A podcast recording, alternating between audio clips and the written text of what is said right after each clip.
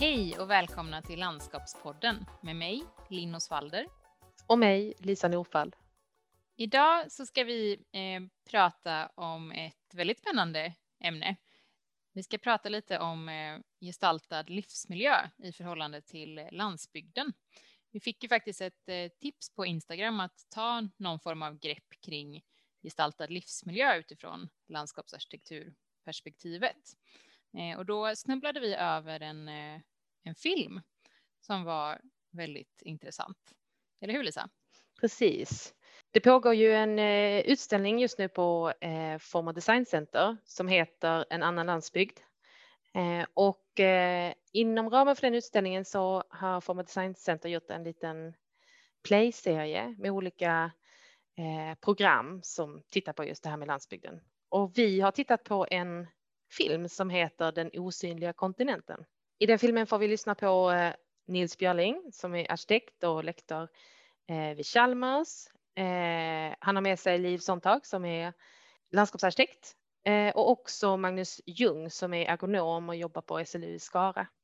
Och de har varit och tittat på ett antal mindre orter och gör lite olika analyser och för resonemang kring vad de hittade på de här platserna utifrån då gestaltad livsmiljö.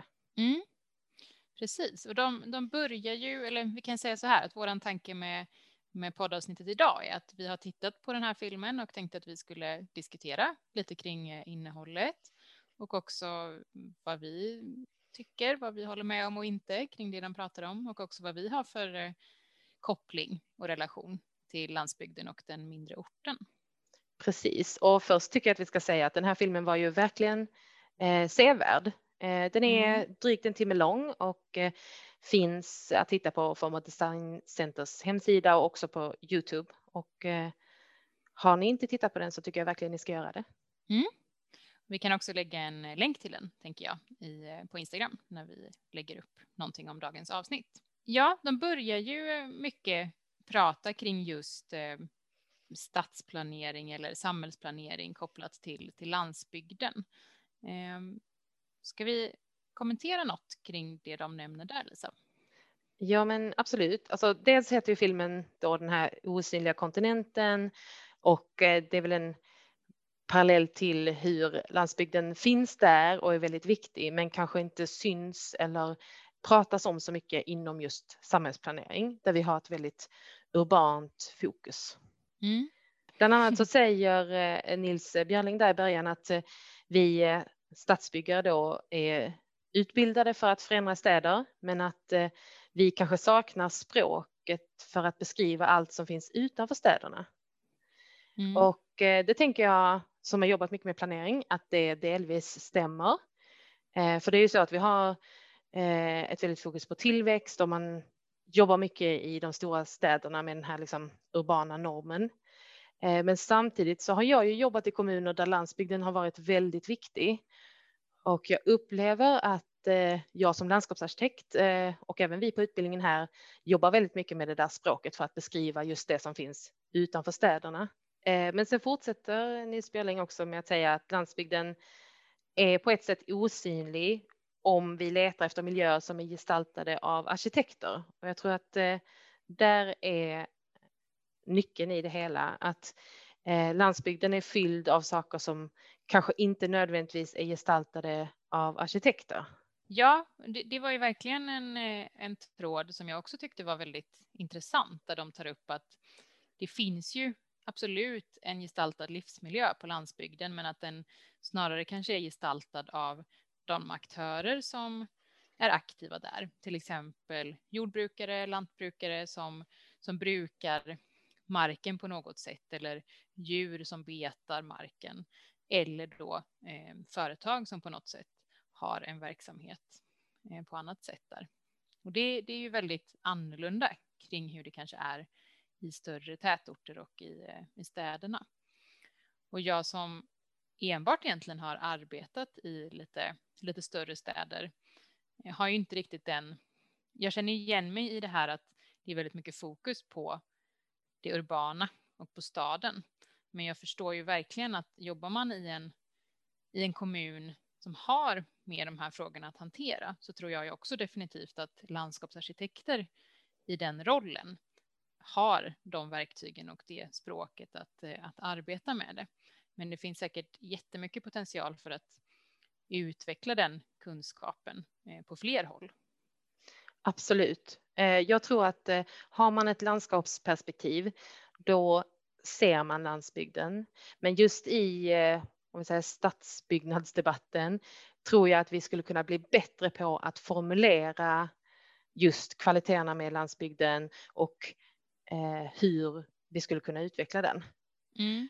Den här filmen tar ju ett väldigt fint holistiskt angreppssätt till det här. Och eh, jag tror att mycket av liksom, både lösningen och utmaningen i den här frågan är just att landsbygden och landskapet är liksom mer än summan av de objekten som finns där.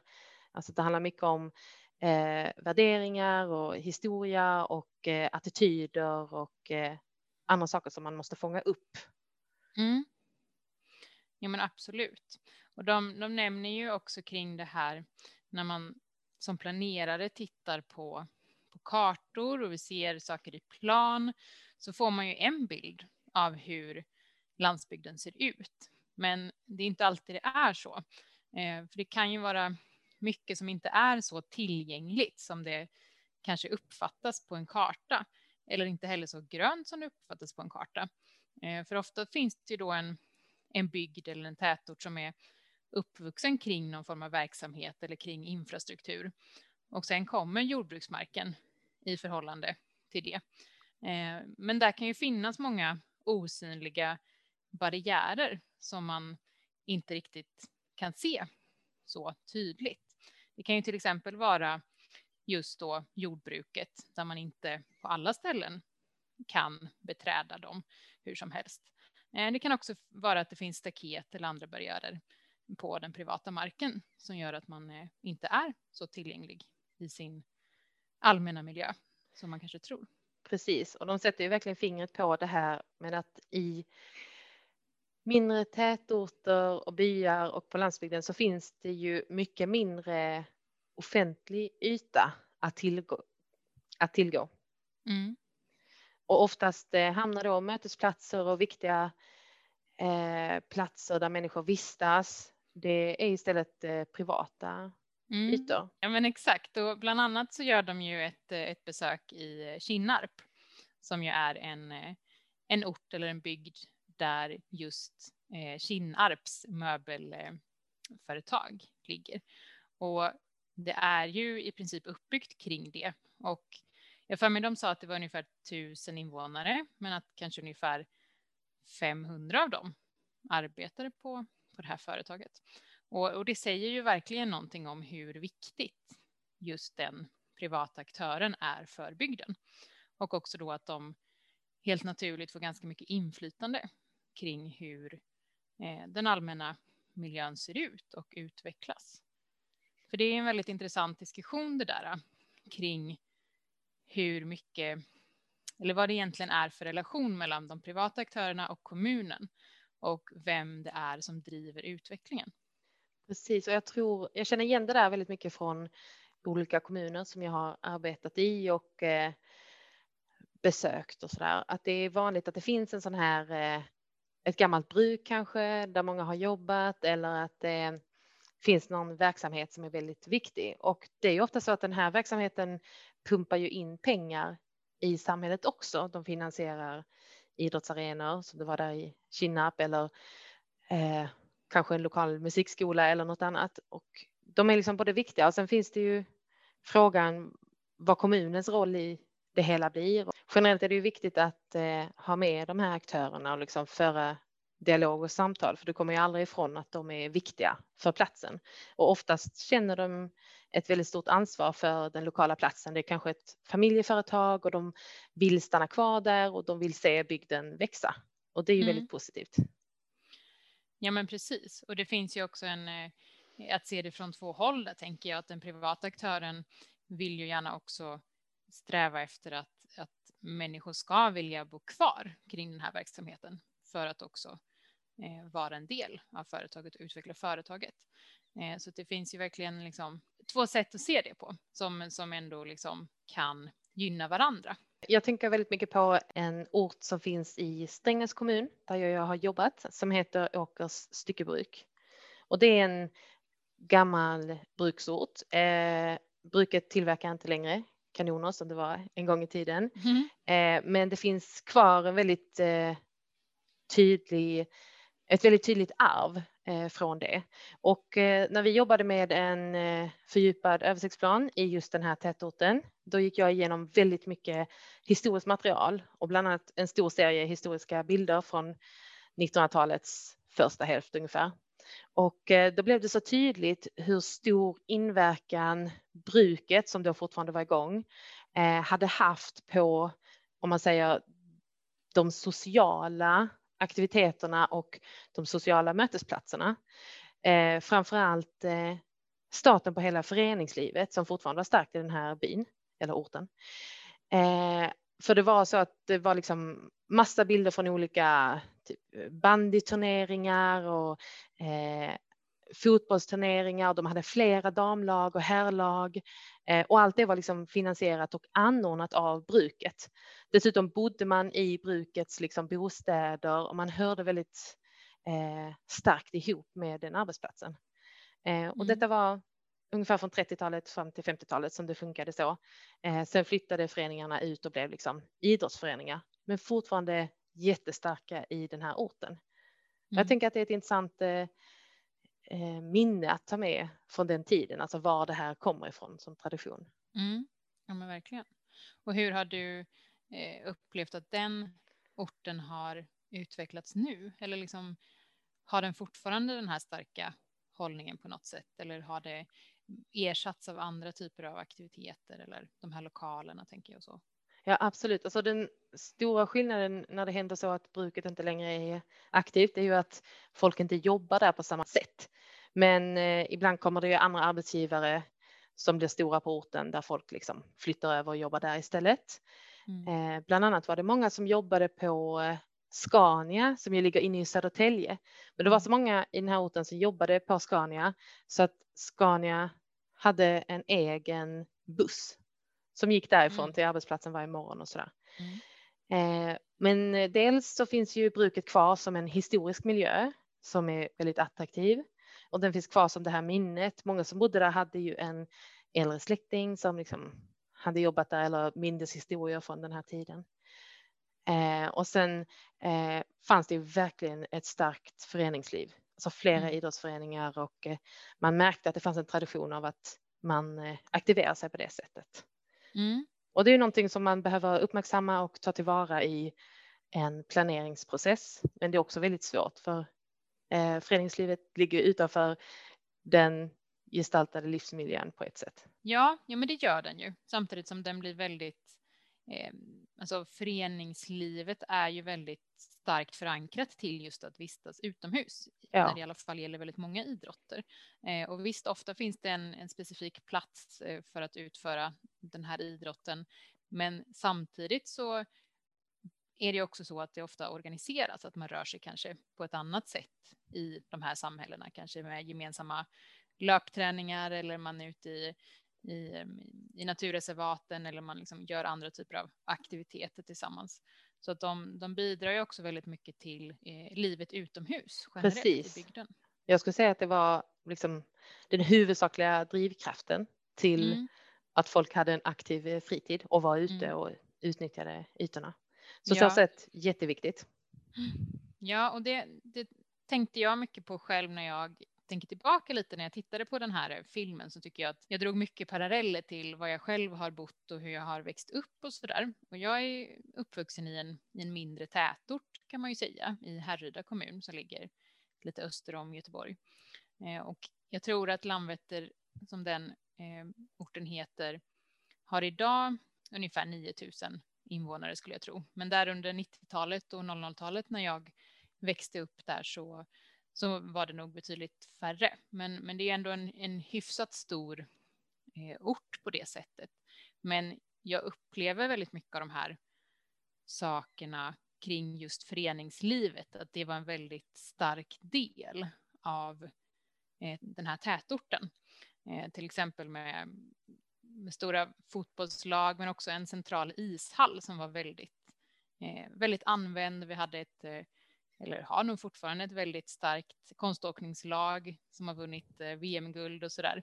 Eh, så det, det var väldigt liksom tydligt att det var många som, eh, som an, använde sig av, av de offentliga rummen för idrott. Mm. Eh, och det tycker jag är ganska intressant när man tänker kring i de sammanhang man umgås eller när man går till skolan och så där. Att det är ganska stor skillnad på att ha, kommer man från en mindre ort eller så där så har man oftast en idrottsbakgrund eller en hobby på något sätt där man utöva någonting utomhus, medan det mm. kanske inte är lika vanligt om man är uppvuxen mitt inne i en eh, storstad, även om det såklart finns, eh, finns det också. Men, men det är en ganska intressant, eh, eh, men det är ett intressant samband mellan den lilla orten och idrotten och att använda sig av utemiljön. Och en annan sak jag tänkte mycket på som de tar upp i filmen som jag också kopplade till just eh, Landvetter där jag är uppväxt att det här med att ha infrastruktur väldigt nära in på orten eller på bygden. Eh, I Landvetter så går eh, väg, riksväg 40 precis utanför samhället och den kopplar ju liksom Göteborg och så vidare. Men den blir ju också, det blir ju ett sätt som gör att den här tätorten också växer just för att det finns en närhet in till Göteborg men också en väldigt stark koppling till eh, flygplatsen. Och just kollektivtrafiken är ju, har ju ändå liksom satsats på där kan jag ändå känna. Det var inte allt för många år sedan som man verkligen byggde ut ett nytt resecentrum och att det finns ganska mycket eh, buss, eh, bussförbindelser åt olika håll.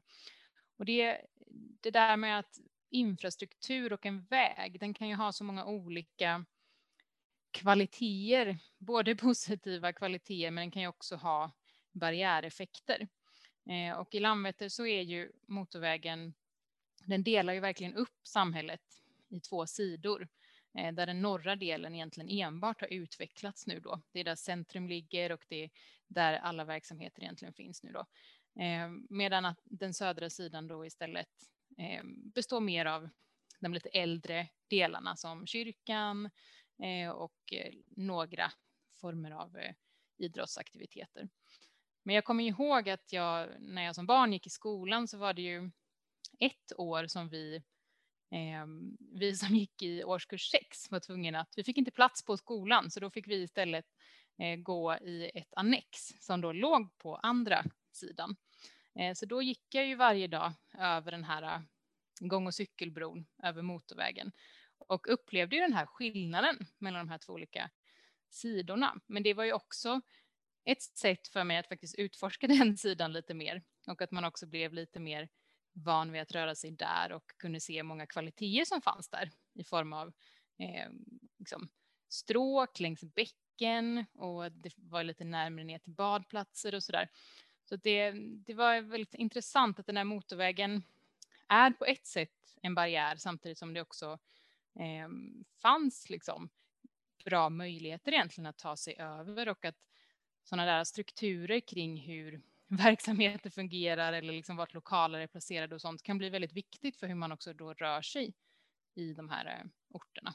Så det, jag tyckte det var en, en intressant diskussion de förde i filmen kring vad vägen kan medföra. Att om den går igenom bygderna eller tätorterna så kan det också ofta bli så då att någon form av eh, näringsliv eller någon form av handel utvecklas i anslutning till detta.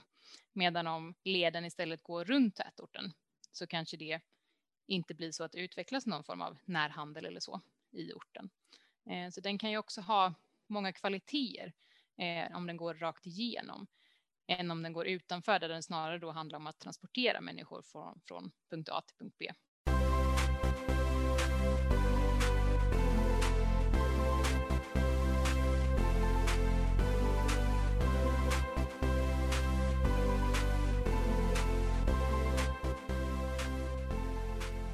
Elisa, vad har du för relation till landsbygden eller den mindre orten? Om jag tänker på min egen uppväxt så är det ju så att de första 15 åren i livet så bodde jag på en liten eh, gård eh, ute i det skånska landskapet. Eh, och här har vi ju väldigt mycket produktion, alltså det, är ju, det var ju åkrar, eh, öppna åkrar som omgav hela vår lilla gård och vi hade liksom lite bete ungefär, men inte så jättemycket mer mark än det. Så vi hade några fält och sen var det olika typer av eh, eh, spannmålsproduktion och så runt oss. Och när jag tänker på hur jag såg det här landskapet när jag var barn och hur jag ser det nu som vuxen och eh, liksom stadsplanerare så tänker jag att eh, vi pratar ofta om det skånska jordbrukslandskapet då som otillgängligt. Eh, för det är ju så att man får inte beträda odlad mark eller liksom åkermark eh, utan man får gå i kanten eller på olika vägar och eh, sådär. Och eh, då tänker vi att det här landskapet är väldigt otillgängligt. Alltså det är vacker utsikt, men jag kan inte gå här. Men det är inte alls så jag upplevde det som barn. Jag tänkte inte alls på att det var eh, platser vi inte fick beträda, utan man bara visste ju att man går ju inte på en åker. Eh, men man kunde ta sig fram på väldigt många andra sätt. Alltså nu var det ganska småbrutet landskap så att där fanns ju diken med kanske en liten remsa där man kunde gå och eh, det fanns små eh, privata vägar på de privata platserna eller på de privata jordbruksmarkerna och så. Så att jag upplevde att vi hade väldigt stor möjlighet att ta oss runt. Men sen är det ju så, ju mer rationellt jordbruket blir, ju större blir odlingsytorna och eh, då kanske det också sparas in på de här små ytorna. Men det finns ju mm. många projekt i Skåne där man jobbar just med beträdor som Liv Sontag eh, nämner i den här filmen. Och eh, det finns också andra fördelar med att ha små remsor, till exempel längs vattendrag där man inte odlar för att minska eh, antalet näringsämnen som eh, kommer ut i vattendragen och så där. Så att det finns massa eh, små projekt, till exempel i Skåne, eh, där man har jobbat med det här att tillgängliggöra jordbruksmarken. Något som nämns i den här eh, filmen och jag tror att det är när de pratar om Kinnarp, det är att eh, man ser hur eh, olika liksom, delar av det omgivande landskapet liksom sipprar in i tätorten, att det finns liksom gröna stråk genom, men att de också noterar att det är egentligen inte naturen eller produktionslandskapet som sipprar in, utan de där gröna stråken består i stor del av liksom klippta gräsmattor som mm. för det första kanske inte är så roliga och för det andra kräver väldigt mycket kontinuerlig skötsel. Mm. Eh, och det tyckte jag var väldigt intressant, för jag tänker att det där kanske också handlar om att vi har liksom den här eh, urbana sättet att se på eh, offentliga platser. Man tänker att det ska vara liksom en välskött gräsmatta oavsett mm. om vi är inne i en stad eller en tätort eller ute i en mindre tätort på landsbygden. Mm. Eh, men sen hade de också massa intressanta idéer om hur man skulle kunna öppna upp det och varför inte släppa in bete där eller eh, prata med någon lokala bönder som skulle kunna utnyttja det på något sätt eller ta vall där till djuren och så. Mm. Eh, och det tror jag är ett bra sätt att tänka. Att vänta här nu, har jag liksom mina urbana glasögon på när jag tittar på detta problemet eller är jag öppen för de möjligheter som finns här på landsbygden och utnyttjar jag den entreprenörsandan som finns eller den lokala viljan och arbetskraften som finns. Mm, ja men verkligen. Och det där, det där tror jag kanske är mer och mer en utmaning också hur man ska arbeta med det på det sättet. För att det är ju också, det nämner de ju också i filmen, att vissa av de här samhällena ändå fått någon form av tillväxt det senaste. Att det är fler människor som flyttar in till de här bygderna. Eh, och de personer som också kommer in kan ju också ha en annan syn på det här och kanske inte har samma förståelse eller synsätt kring lantbruket och jordbruket eller samma acceptans för den formen av verksamhet. Och det gör ju också att det, det krävs ett, ett samtal eh, mellan aktörer och boende för att få det här eh, gemensamma synsättet på hur eh, ens livsmiljö och vardagsrum bör och kan se ut. Eh, för det, det finns nog en, eh, eh, en ganska viktig diskussion där och de tar ju också upp det här att man kanske på landsbygden tänker att men behöver vi verkligen de här gemensamma platserna? Man har ju ofta så mycket egen plats där man vistas. Men där tror jag att vi är väldigt många landskapsarkitekter som håller med om att jo, det behövs de här mer allmänna mötesplatserna. Men de kanske inte ska se likadana ut som de gör i staden eller i tätorten, utan de kanske utvecklas på något annat sätt. För det är också på ett annat sätt man kanske möter människor eller, eller umgås. Det kanske inte behövs en specifik yta i form av en park eller ett torg, utan det kanske är de här stråken och de här beträdorna som du pratar om, eh, där man faktiskt också kan, kan mötas. Men att det, det kan se ut på ett annat sätt. Och också det här kring att landskapet också förändras mycket i sitt uttryck över tid beroende på vad det är för typ av eh, bruk eller jordbruk eller lantbruk som, som pågår i just den bygden. Att varje process blir väldigt unik beroende på hur landskapet ser ut. Om det till exempel är ett, ett skogsbruk så kommer det ju te sig väldigt olika mellan eh, 10 år framåt eller 50 år framåt till exempel med hur landskapet faktiskt ser ut och att det förändras ju med den här formen av verksamhet. Eh, och det, det måste det finnas en acceptans för, att det är så, så den processen fungerar. Ja men absolut. Och där är det ju så att de som kanske har bott längre på landsbygden, de har eh, det där med sig. Och de som flyttar ut till landet kanske får det som en chock eller överraskning att helt plötsligt så kör det traktorer jättenära in på mig eller det finns djur bara några mm. hundra meter från min tomt. Det här var jag inte beredd på. Mm, ja men verkligen. Jag har ju en liten nyare eh, kontakt just med landsbygden om man säger så, eller liksom den här väldigt lilla bygden. Eh, så som jag bor nu så bor jag i en liten by där vi är ja, strax under 100 invånare. Eh, och jag har också, min mamma har ett sommarhus här ganska i närheten också, som också är en sån här liten mindre by. Eh, och jag har spenderat väldigt mycket tid de senaste ett och ett halvt året nu i de här eh, områdena. Och det är mycket jag känner igen kring det där hur en väldigt stark aktör, en stor lantbrukare eller så, har, eh, ja men, är väldigt synlig i bygden. Eh, men också att de har en väldigt stark eh, förståelse och de har en väldigt eh, acceptans för att grannar kanske tycker någonting om deras verksamhet. Eh, så det har gjort att jag varit ganska förvånad över att de är så tillmötesgående och att de är väldigt så här fråga kring liksom, ah, är det här okej? Okay? Eller att de är liksom väldigt hjälpsamma eh, och vill, de är väldigt måna om att de boende alltså deras grannar ska trivas och tycka att deras verksamhet är okej. Okay. För att de ser ändå ett värde i att bygden är levande och att det finns eh, boende permanent i de här områdena. Eh, och det, det är väldigt intressant att se tycker jag. Eh, och jag känner verkligen igen också det här eh, kring mitt behov att ta mig ut i jordbrukslandskapet. Att det är en förutsättning att de här beträdorna finns. Eh, för annars hade jag knappt kunnat röra mig utanför min, min trädgård utan att behöva ta bilen för att åka iväg någonstans för att promenera eller uppleva naturen. Eh, så beträdorna gör ju otroligt mycket Eh, och att det finns en förståelse från lantbrukarna att de är viktiga och att vi som är boende i bygden får röra oss där. Och det synliggör ju också deras verksamhet ehm, och det synliggör ju också jordbruksprocesserna eller lantbruksprocesserna som jag tycker är jättespännande. Att man får följa grödorna mellan årstider, mellan månader för att också få en större förståelse för hur allting fungerar.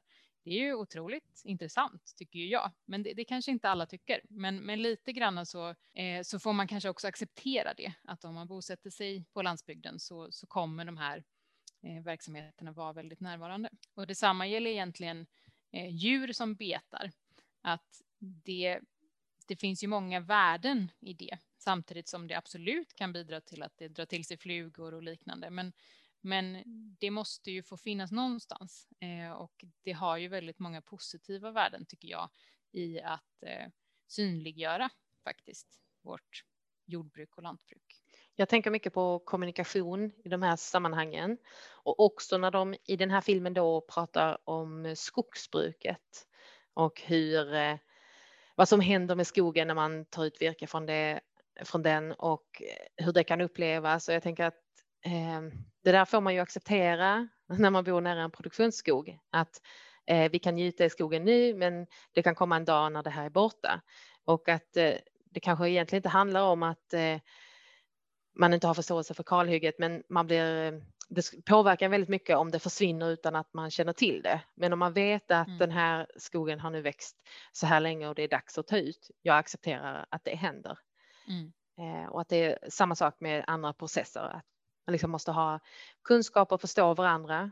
Och jag tror de nämnde någonstans i filmen att eh, deras upplevelse är att det kanske saknas lite de här naturliga liksom, mötespunkterna, mötesplatserna mellan de här olika grupperna och att det är där konflikter kan uppstå.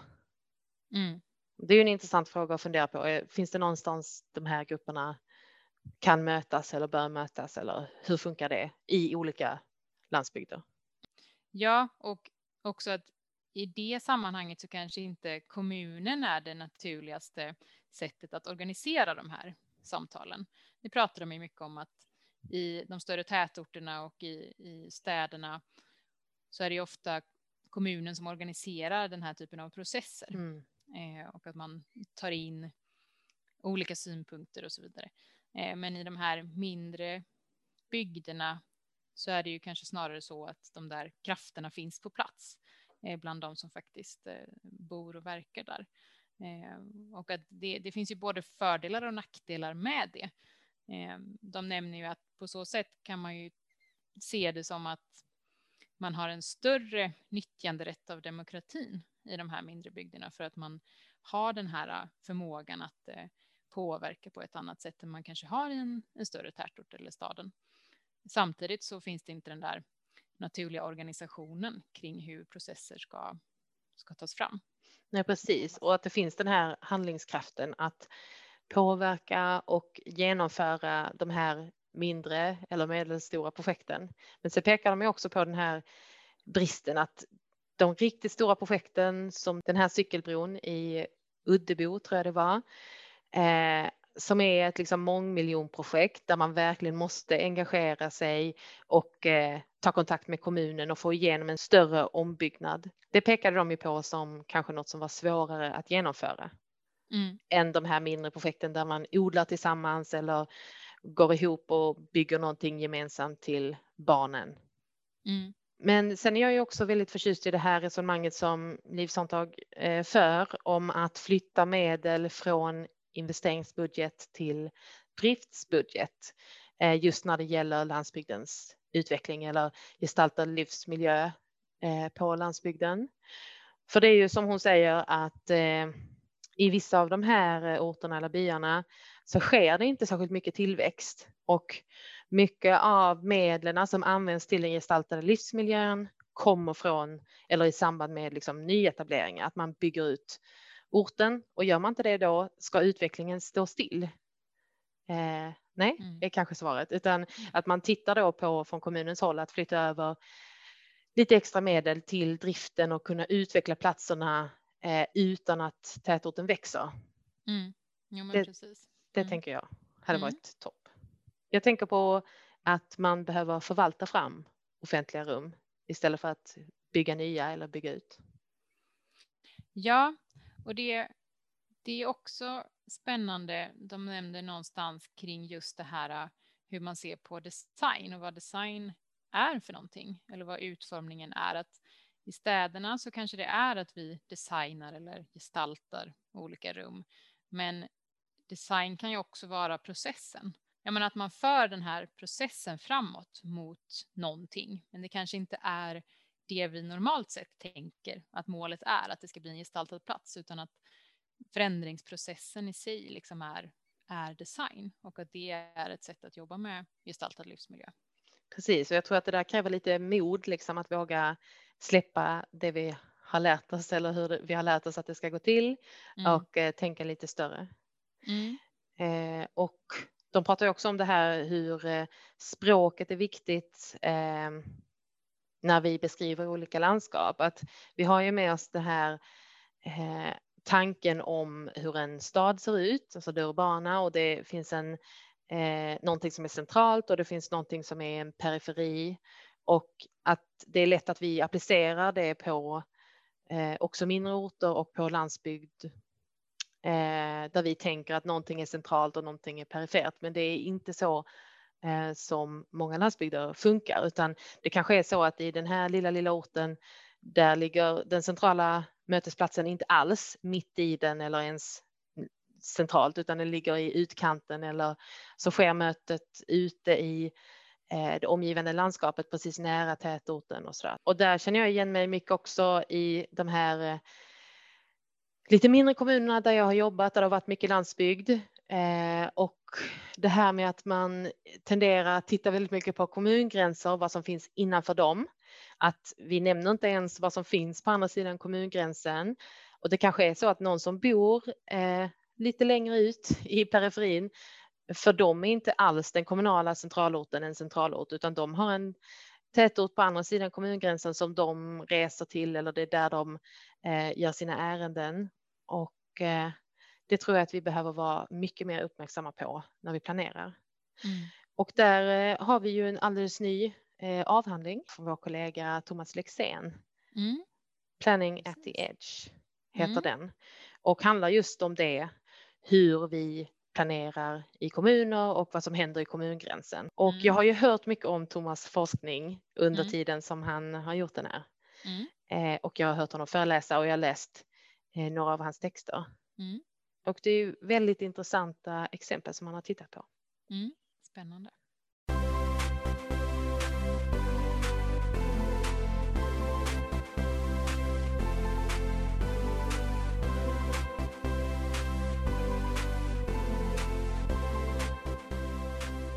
När jag tittar på den här filmen så tänkte jag mycket på ett eh, radioprogram som jag hörde för några veckor sedan.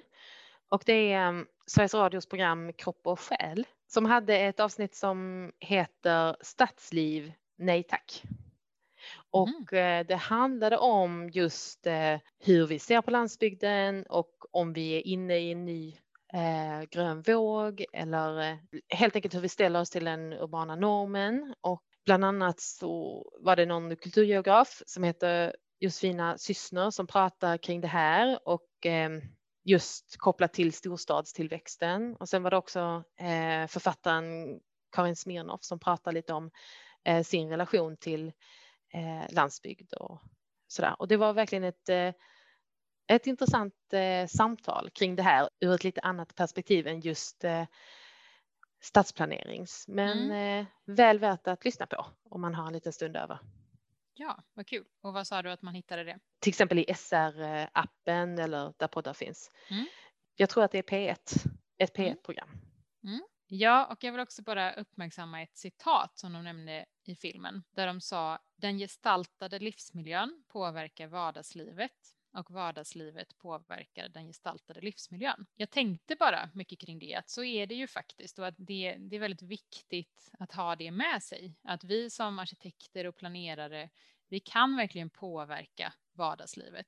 Men det är så viktigt med den här äh, demokratiska kraften, att just det där vardagslivet och den specifika platsen och den unika processen också ska få vara med och påverka den gestaltade livsmiljön.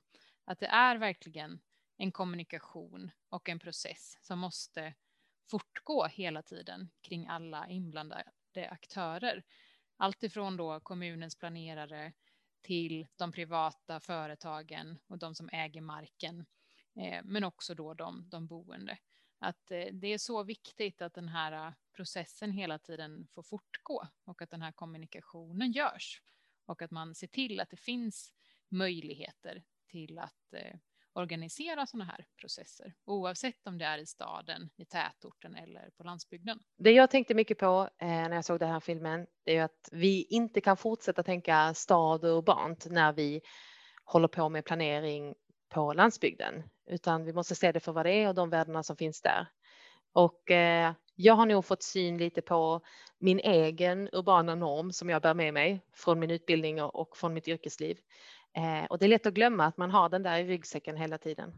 Men vi måste lyfta blicken och eh, titta på landsbygden utifrån sitt egenvärde. Mm. Så att eh, precis som vi nämnde i början, en väldigt, väldigt sevärd film eh, som väckte många både känslor och tankar och eh, aha-upplevelser tycker jag. Så att eh, väl värt för alla att se. Och med det så tänker vi väl att eh, vi avrundar eh, det här samtalet. Hoppas ni har tyckt det var intressant att eh, följa med. Jag tänkte att vi bara ska nämna lite om vad vi har för planer framöver här. Precis.